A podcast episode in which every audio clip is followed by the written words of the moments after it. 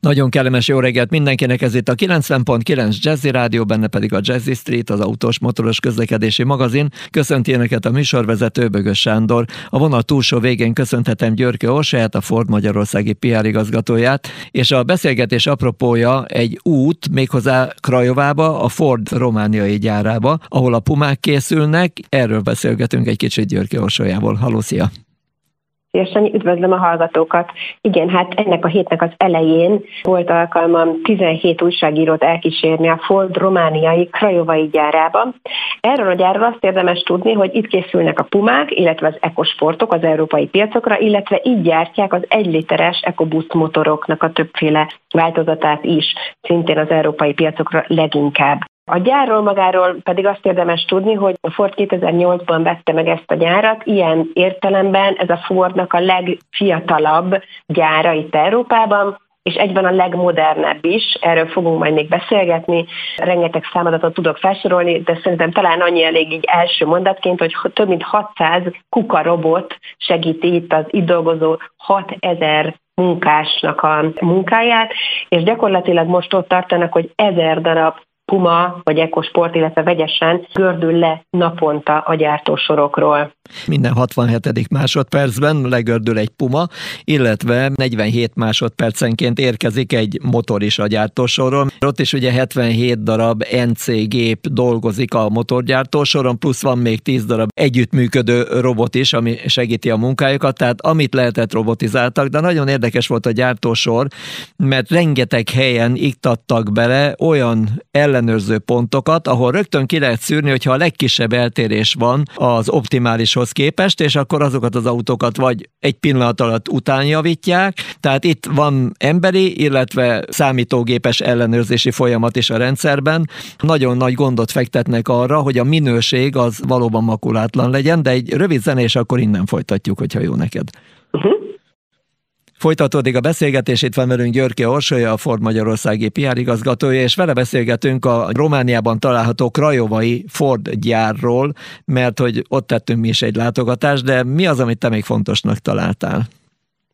Igazából ezt volt lenyűgöző látni, én sem voltam még korábban Krajovában, hogy mennyire precízen és mennyire összehangoltan működik a gép és ember, tehát az összes munkafolyamat úgy van kitalálva, hogy a robot feladatokat kiegészítik ugye a munkások által végzett feladatok, de igen, ahogy te is mondtad, ők is önmagukat is folyamatosan ellenőrzik és javítják, illetve az utánuk lévő munkafolyamatban mindig bele van építve az ellenőrzés, Ugye itt gyakorlatilag folyamatosan érkeznek az adott összeszereltségi állapotban lévő mondjuk karosszériák a gyártósoron. Ezt azért nem úgy kell elképzelni, hogy másodpercenként egy, hanem egy ilyen viszonylag lassú tempóban, és ott az adott munka folyamatot kényelmes tempóban el tudja végezni a, a munkás, tehát mondjuk egy ajtót rászerelni az adott mondjuk ekosportra vagy Puma modellre, ez nem annyira megfeszített ütem, hogy ne tudná ott megnézni, hogy egyébként az előző munka folyamatban mindent a helyére tettek, mindenben van-e pattintva, úgyhogy ők gyakorlatilag folyamatosan tényleg minőség ellenőriznek, ami nagyon érdekes volt megfigyelni, hogy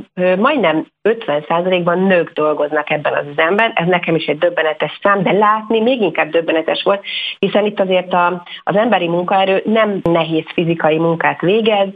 Inkább, ahogy te is említetted, ez az emberi szem ellenőrzés, be kell csavarni a csavarokat, meg kell nézni, hogy minden a helyén van-e típusú munkát végzik emberi munkaerővel, és nagyon-nagyon nagy részét a folyamatoknak pedig abszolút automatizált, sőt egymással együttműködő robotok végzik el. Az meg tényleg olyan, mint a gépek támadása. Tehát ilyen nagy karos kukarobotokkal, félelmetes gyorsasággal szerelik össze az autókat. Jó volt látni az is, hogy odafigyelnek arra, hogy a kollégák, akik ott dolgoznak, ők lehetőleg ne rokkanjanak vele a munkába, és ezért például akkor, amikor ilyen gyártósoron úgy dolgozik valaki, hogy rendszeresen be kell hajolni a motortérbe, akkor fölül be van akasztva egy ilyen kampóval egy rugós erőhatároló, ami segít neki ezt a mozdulat sort úgy elvégezni, hogy estére ne szakadjon le a dereka meg a karja, de mellette egyébként tényleg jelentős évben robotok dolgoznak, leginkább azokat a finom, precíz munkákat végzik az emberek, amelyeket vagy nem lett volna már érdemes robotizálni, vagy nagyon-nagyon nehéz lett volna.